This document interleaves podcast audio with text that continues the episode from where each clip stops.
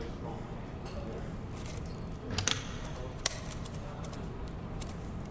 I think I'd be ignorant to say that Christianity is the only right religion. I don't know what the right religion is. It's just what I believe it is. Some people that I've met, it's just I, I've had friends, and and the minute they find out about me, or the minute that I I do anything that doesn't follow their religion, I'm they're- they don't want anything to do with me. There's a lot of good and there's a lot of bad that can come out of it. And I'm not sure if it's from religion that the bad or the good comes out of it or whether it's the people.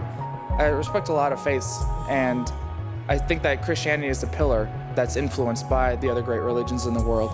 La cristianidad es muy importante porque podemos aprender valores cristianos donde no podemos, ah, donde descubrimos más acerca de nosotros. My view on anyone who claims to have a monopoly on truth is that there's no one truth about anything. I think that a lot of religions say the same thing in different ways.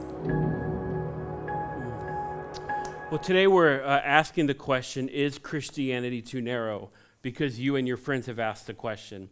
And we're in for a real treat today. Dr. John Weatherly is our guest speaker today.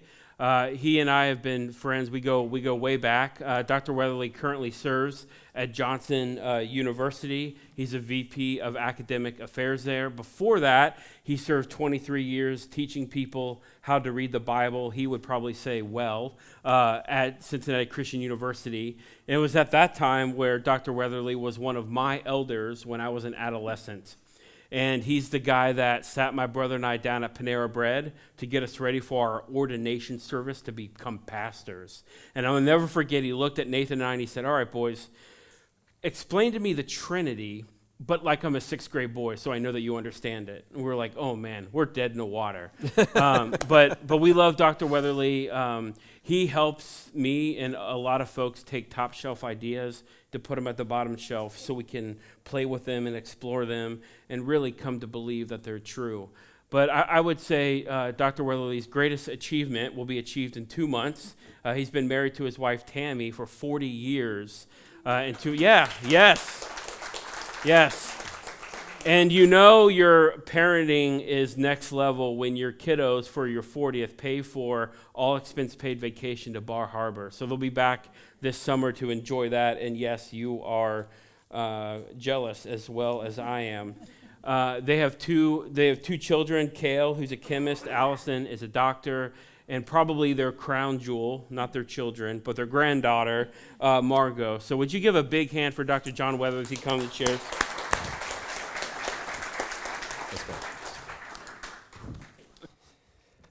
There's about a million reasons why this has just been a, a, terrific weekend for me and Tammy. And by the way, Tammy is super easy to be married to. It's the other direction that's the challenge.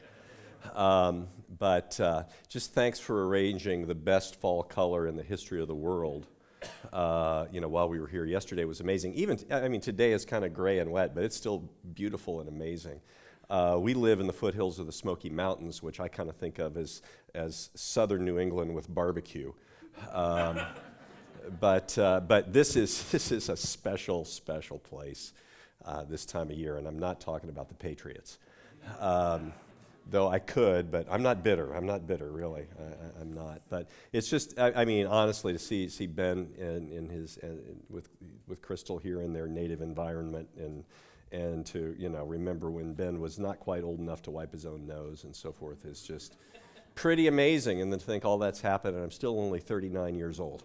Uh, God is good, you know, uh, all the time. Um, the question of the day is Christianity too narrow? Well, I wasn't brought all the way here to say, yeah, it's too narrow. So, so let's, let's stop doing Christianity. Obviously, I'm going to say, no, it's not too narrow. But um, let's, let's be honest. This is one of the most widely held objections to the Christian faith. And it's not as if there aren't reasons, good reasons, thoughtful reasons that people think this. As I'm, as I'm watching that bumper video, I'm thinking, oh, this, this really, really captures it. This is what people say. In particular, as I listen to this, I, I think it's the second person who says, you know, I, I, I get to know people, and then when I do something that goes against their religion, they don't want to have anything to do with me. And I just, I heard a lot of pain in that. And I'm not, a, I'm not a particularly sensitive person. I've, I've outsourced sensitivity to my wife. Uh, but, uh, but, but, you know, I, I, hear that. This is, this is a real thing. Uh, this is not a made up question, and it's not, you know, where we can give snappy answers to, uh, to, to stupid questions. So I'm going to do my best as someone who is a Christian. Uh, I suppose I'm a professional Christian. You know, I don't have an honest job. I get paid to think about Jesus um, and to talk about Jesus. But I want to do my best to make an honest accounting of this very real question is, is Christianity too narrow? And not just to say, oh, well, here's, here's seven reasons why, why we, should, we should think otherwise. A text from the Bible that expresses what seems to be the narrowness of, of Christianity, as it's often described, is in the book of Acts in the New Testament, chapter 4, verse 12, where the Apostle Peter is talking and says, There is salvation in no one else, for there is no other name under heaven given among mortals by which we must be saved. Now, back during the Spanish American War, when I was in graduate school, I was, I was, it seems like it. Um, and uh, I, I, was reading a book, which is what you do in, in grad school and in, in, in, what I do. You know, my, our daughter's a doctor. Well, she learned to treat people in, in grad school, and her son's a chemist, and he, he messed with chemicals. I'd read books, it's all different. Um, I'm, I'm reading this book, and the author says this text is the most dangerous and harmful and toxic text in the Christian scriptures because it makes this unequivocal, absolute claim this is it, my way or the highway. Salvation is in no one else. So let's think about this. Why does Christianity seem too narrow? We're, we're really exploring some of the remarks in, in that video. Well, Christianity seems too narrow because the claim to be the only way of salvation seems too narrow. It seems bigoted. It seems prejudiced. I mean, after all, there have to be many ways to God, right? God is infinite. so, so how can there be one way to an infinite God? And, and how can, and God is, is, is transcendent. God is different from us and, and removed from our experience. I don't experience God the way I experience a beautiful fall day or a conversation with someone else or uh, a good night's sleep or even a bad night's sleep. It's not some, he's not something that I experience directly. And as I say that, should I even be calling him he? This is a question, you know, that I have about God because he is, he is other. And let's, let's think about that infinite thing. How can you say there's, there's one way to God if, if God is infinite? How can an infinite God have, have one way? Well, you know, I'm, I'm not a mathematician, but I like to hang out with mathematicians and just watch them work. Um, and, and something I learned from someone who was in mathematics years ago is a, a, a sort of a solution or, or, explanation of, of the notion of the infinite. Um, a mathematician by the name of Hilbert, and so it's, it's often called Hilbert's Hotel. So imagine a hotel with an infinite number of rooms, and you go to check in. And the clerk says, I'm sorry, but tonight we have an infinite number of guests. And so all of our rooms are full. You'll have to go elsewhere. And you say, Well, you know, I understand, but since this is, a, you have an infinite number of rooms, I have a solution. Move everyone to the room numbered one higher than where they are right now. And I will move into room one. Problem solved. Okay? Now, after you check in, an infinite number of people come to check in. Okay, so the lobby is very full. And, and the proprietor says, I'm sorry, the place is full. But one or several, maybe all of those infinite people at once speak up and say, Ah, we have a solution. Move everyone to the room that is numbered twice the number that they're in presently. They'll all then be in even numbered rooms, which exist in an infinite number. We will move into the odd numbered rooms, which also exist in an infinite number. I hope your brain is exploding at this point. okay? So, if you can check an infinite number of people into a hotel with an infinite number of rooms, even though all those rooms are full, surely there is more than one way to God who is infinite. Okay, that's, I don't know that that's an argument so much as it's a story to, to be told about this, but it's a, it's a thoughtful perspective. And after all, religion is mostly about ritual, doctrine, which candles to, you know, to light on which days, how to, how to wash your hands, you know, which way to bow and so forth, what, what words to say. And those aren't things that can be tested to be proved right or wrong, um, and, and they don't really affect the way that people live, right? So, so this, this idea that this is the only way, that's, that's narrow. And after all, claims to truth are really power plays. The only absolute truth is that there are no absolutes, we're told. Now, there's a problem there. How do you know that's the only absolute truth? But, but we're, not, we're not going to explore that interesting question right now. So, so, what that amounts to then is when people make absolute claims, when they say, this is the best, this is the only, this is the one, what they're really doing is not making a claim about truth, they're making a play for power. This is a way to get other people to do what you want to do. Our nation is the best nation. Our people are the best people. This way is the best way, the right way, the only way. That's a way of getting people on your side to support your stuff. It's a way of getting them under you so that so that you're on top. You know, I we we're parents, we had kids, now we have a granddaughter. It's kind of a replay except you give her back. Um, and that's what grandchildren are wonderful. Uh, but uh, you know, as, as a parent, you say to your kid eventually, You're going to do this because I told you. Well, I mean, that's, that's something that parents have to resort to eventually when kids are five. You can't explain everything in a way that they're going to understand. But what's it like to say to somebody who's an adult, you know, do it because I told you? That's terrible. You know and it's it's it's a it's a play for power. So in the end especially when we look at the fact that most people follow whatever religious teaching they grow up with whatever surrounds them in in the culture in which they live this is why we can kind of draw world maps and color them in according to religious adherence. Um, it, because of these these cultural things and so forth what we realize is that that religion is a sort of uh, an expression of people's subjective experience and culture as a result of the way that people have made claims and the attempt to exert power. You can't claim to be the one right way. Let's look at this from another angle.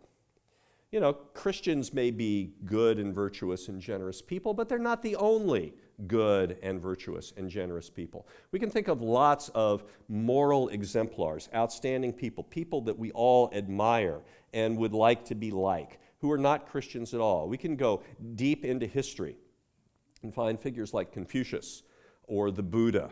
We can go into more recent history and, and, and find people like, uh, uh, like Gandhi.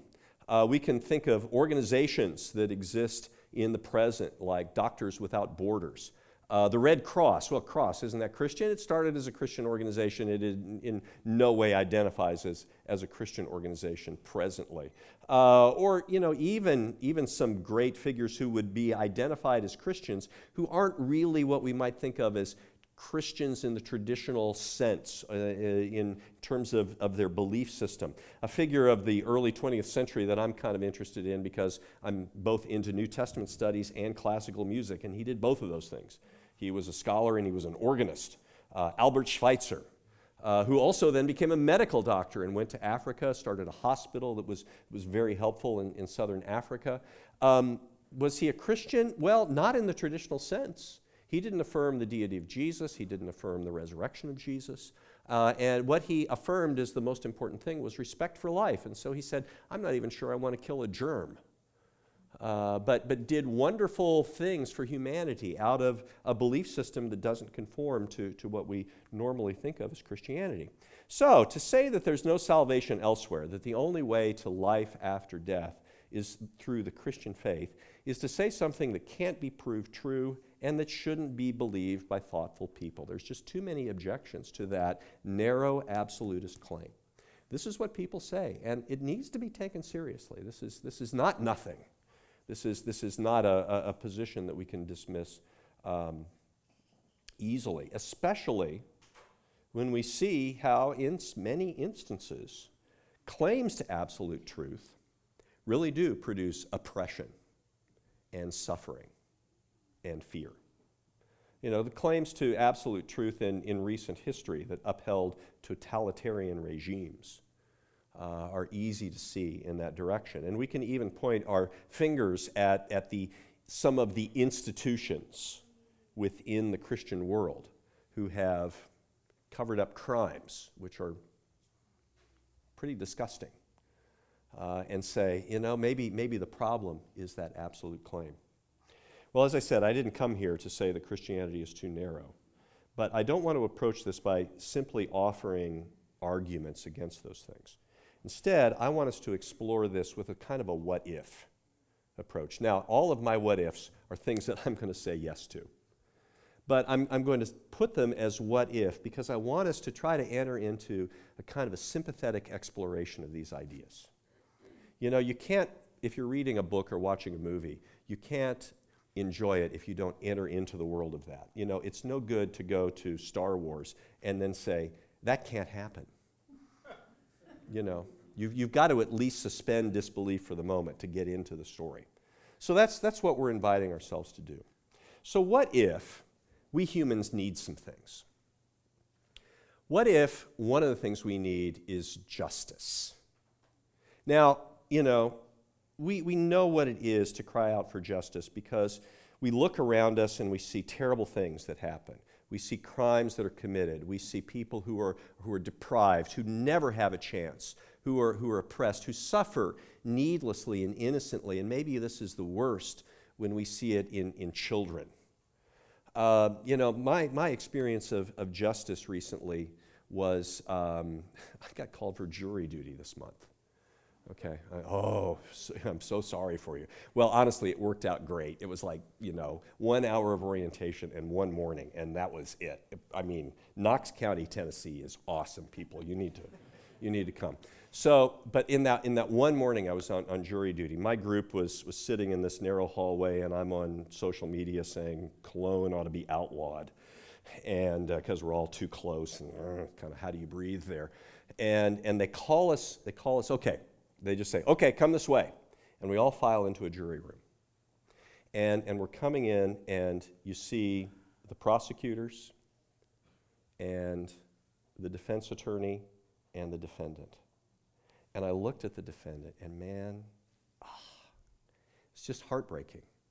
Young guy, and I know what defense attorneys do. They bought him a suit, a shirt that was too big, so he looked kind of small, but he looked small and young and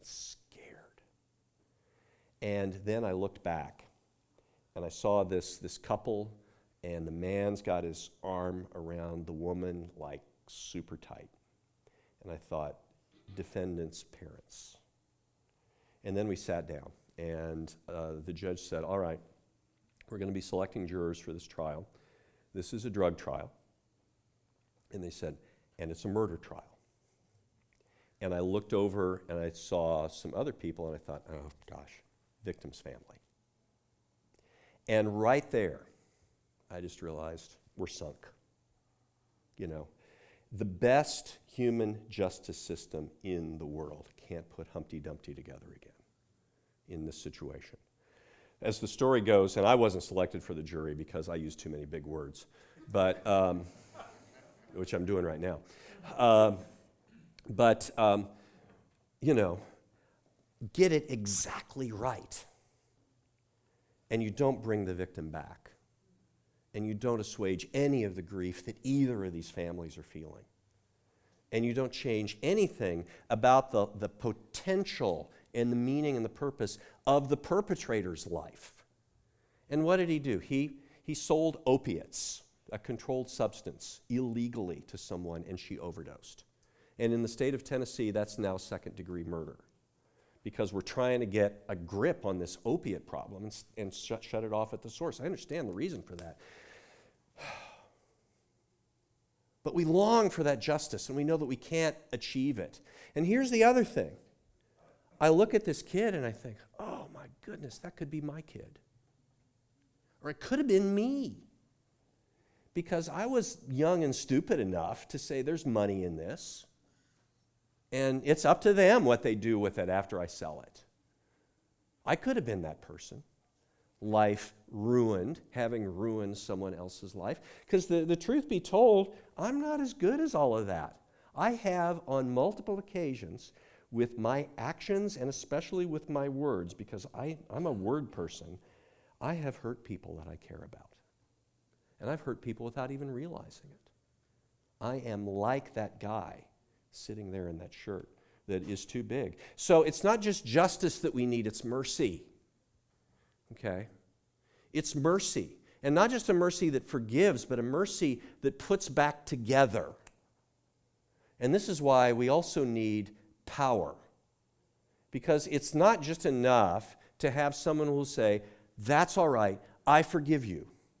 We need someone who can make it better, make us better, make our world different. Okay, what we long for, what, what Jesus expressed in the prayer he taught his followers Your will be done on earth as it is in heaven. Okay, we, that's what we long for, and we need justice, mercy, and power to do that. Now, what if that is all coming through, that can only come through a truly good human? Not someone who is bound up in the, in the rebellious, selfish uh, search for autonomy that most of us are caught up in, just wanting to run the show and have our own stuff and, and be king and queen of, of all that we survey. But someone who was, was driven by something other than that selfishness. Someone who, who gave himself utterly for the sake of other people. A truly good human, and one in whom God is uniquely present. Not merely the guy who got it better, reaching upward than everybody else, but God Himself entering into our very experience as human beings, as women and men living in the world, suffering in the world, dying in the world, and facing all of the vicissitudes and difficulties and problems that a person faces in the world. What if it all of those things we need can only come through someone like that? And what if all of that then is to benefit a particular kind of person? Not the kind that we would expect, not people who are good, not people who are powerful, not people who are well off, not the usual people who seem to have it going in our world, but the weak, the poor, the sick, the suffering, the lowly, the evil. What, is for, what if it's for them and not for the other kind? And let's recognize, if you're thinking, oh, yeah, which, which kind am I? We are all born in helplessness. And we will all die in helplessness. And in between, some of us have capacities, most of us maybe. But the illusion of our autonomy and of our strength is something that our birth and our death gives the lie to. And the everyday existence, how much we depend on each other, how much we need what others contribute. We are not strong people. We are, we are weak people. So, what if all of this is to, is to benefit them? And what if that benefit that is given is not merely, so to speak, to get your ticket punched so that you live after you die? And let's not minimize that.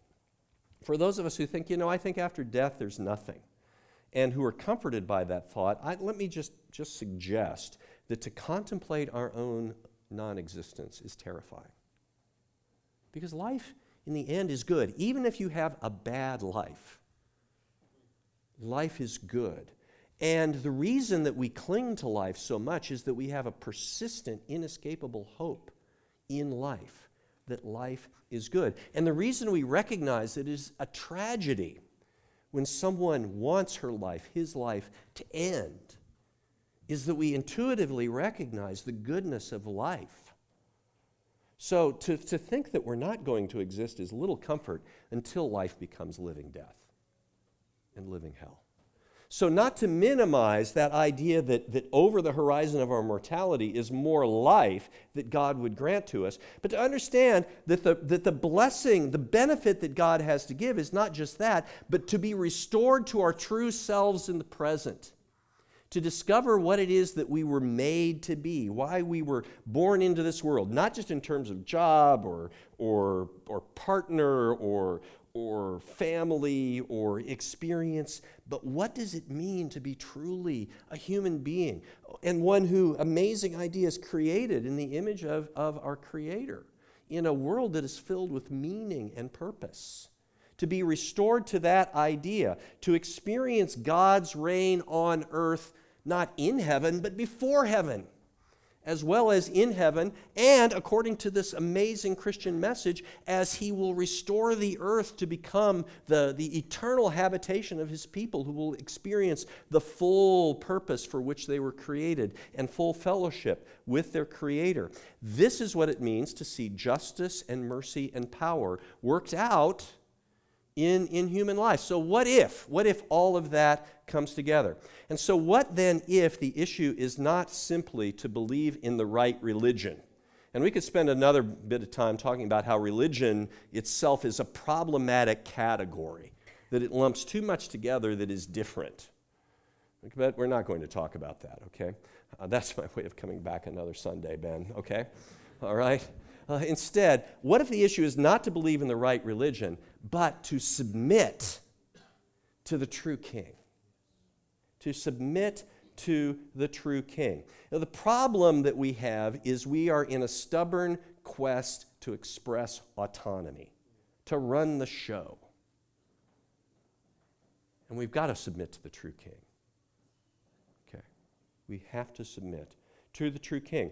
Religion as a category puts the focus on ritual.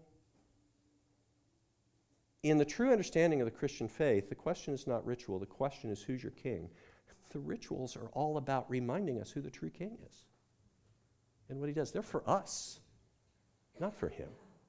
We're not figuring out how to please God. We're figuring out how to bow to our true king. And what if that king then is became king in a way that no one else did? Christianity as making an absolute claim to truth can be accused of triumphalism. We win, you lose, neener, neener. Okay. And I'm not bitter about all your Super Bowls, Pats fans. I'm really not. Okay. I mean, somebody's got to win. It might as well be you people. Okay. Yeah, it could. We have so much in common. Okay. Uh, but, you know, triumphalism, we're the best. It's very ironic when I thump my chest. Um, but Jesus, the good news of Jesus, is the antidote of triumphalism.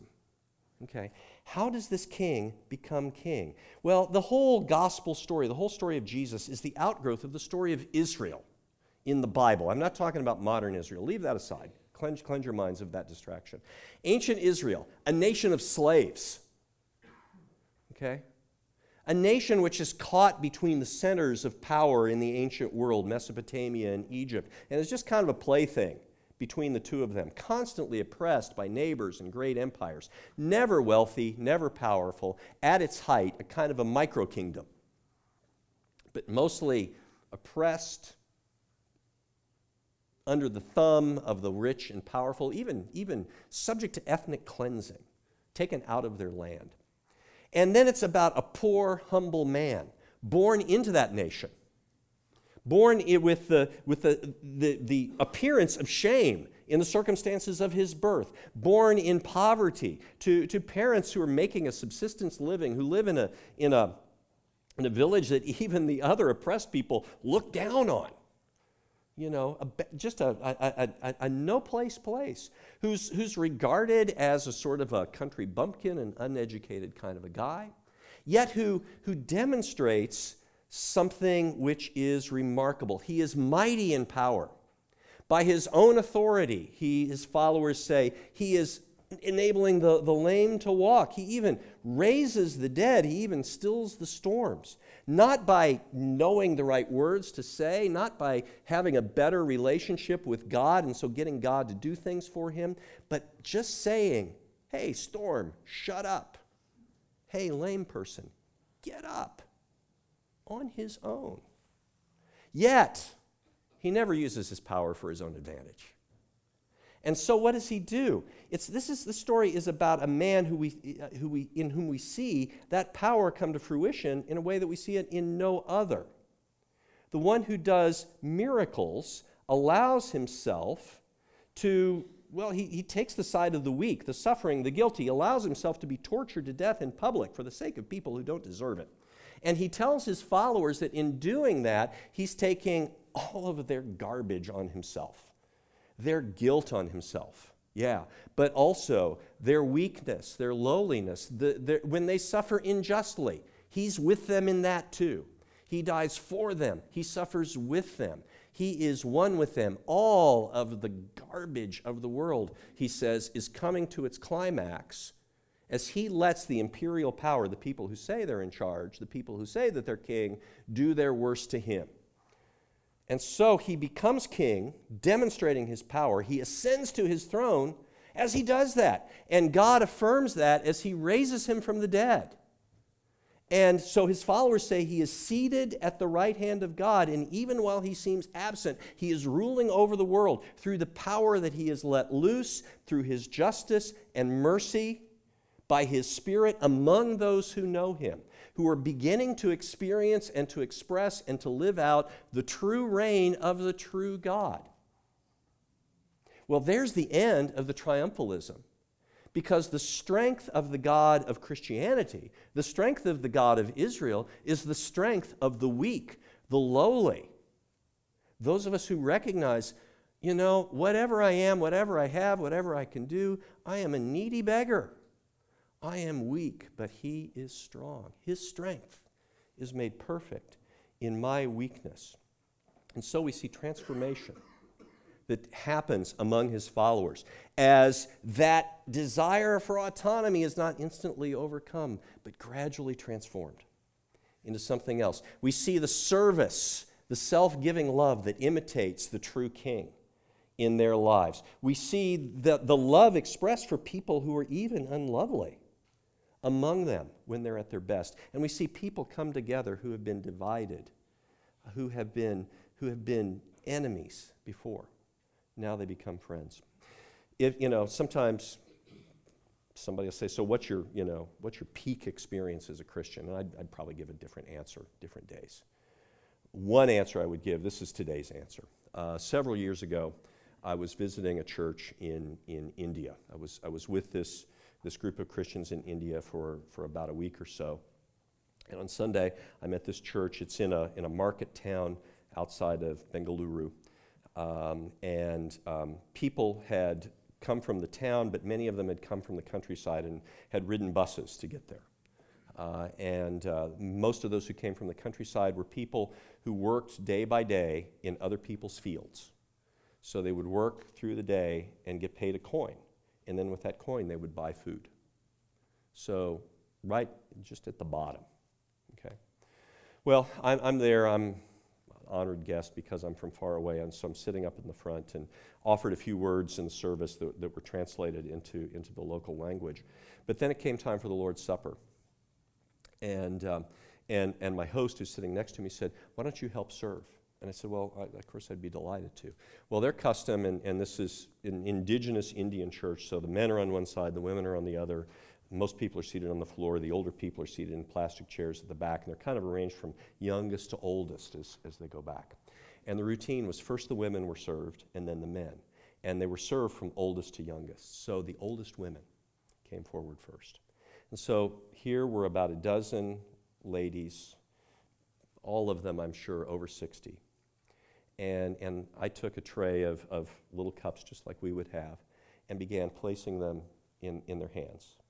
And the first, the first woman, uh, I, I, looked at her. She was, she was slender. She was wrinkled. Her face was obviously, you know, burned from, from endless days in the sun.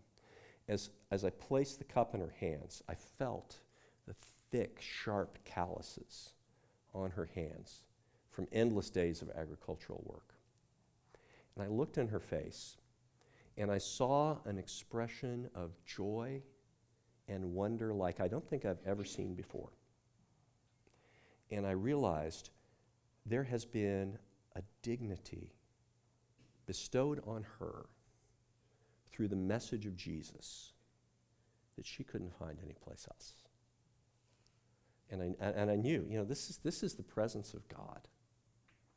Okay, because this is, this is the true good news. And to the degree that I understand that I am more like her, than not. I'm starting to get it. This is, this is what this thing is all about. You know, Ben said I, I, I teach people to read the Bible well. Uh, I still get to teach, which is good news. You're an administrator, you can tell, you know, I'm the vice president. I can do whatever I want. I want to teach, so I still get to teach. Um, the main thing I teach people about reading the Bible is when it, you're reading and it doesn't make sense, read more of the context.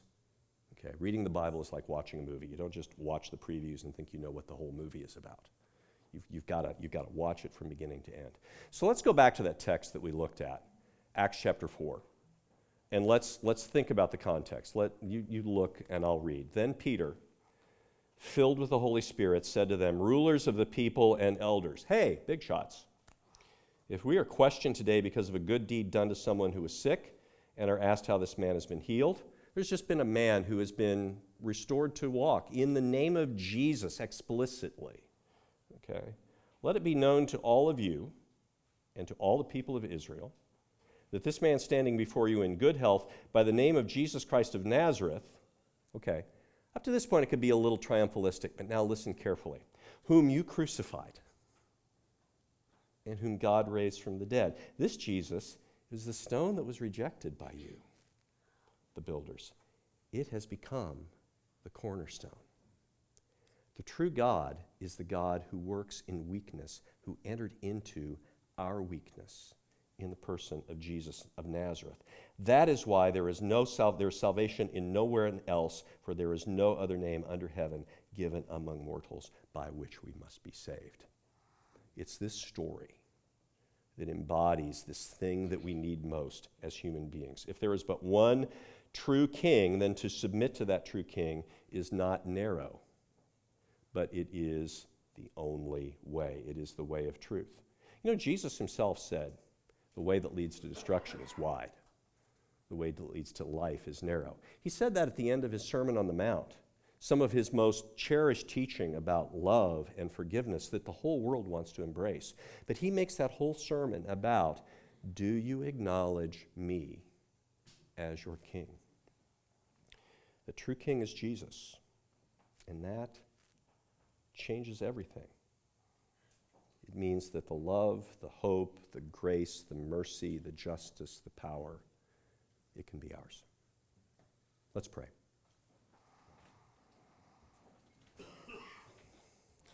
Lord, um,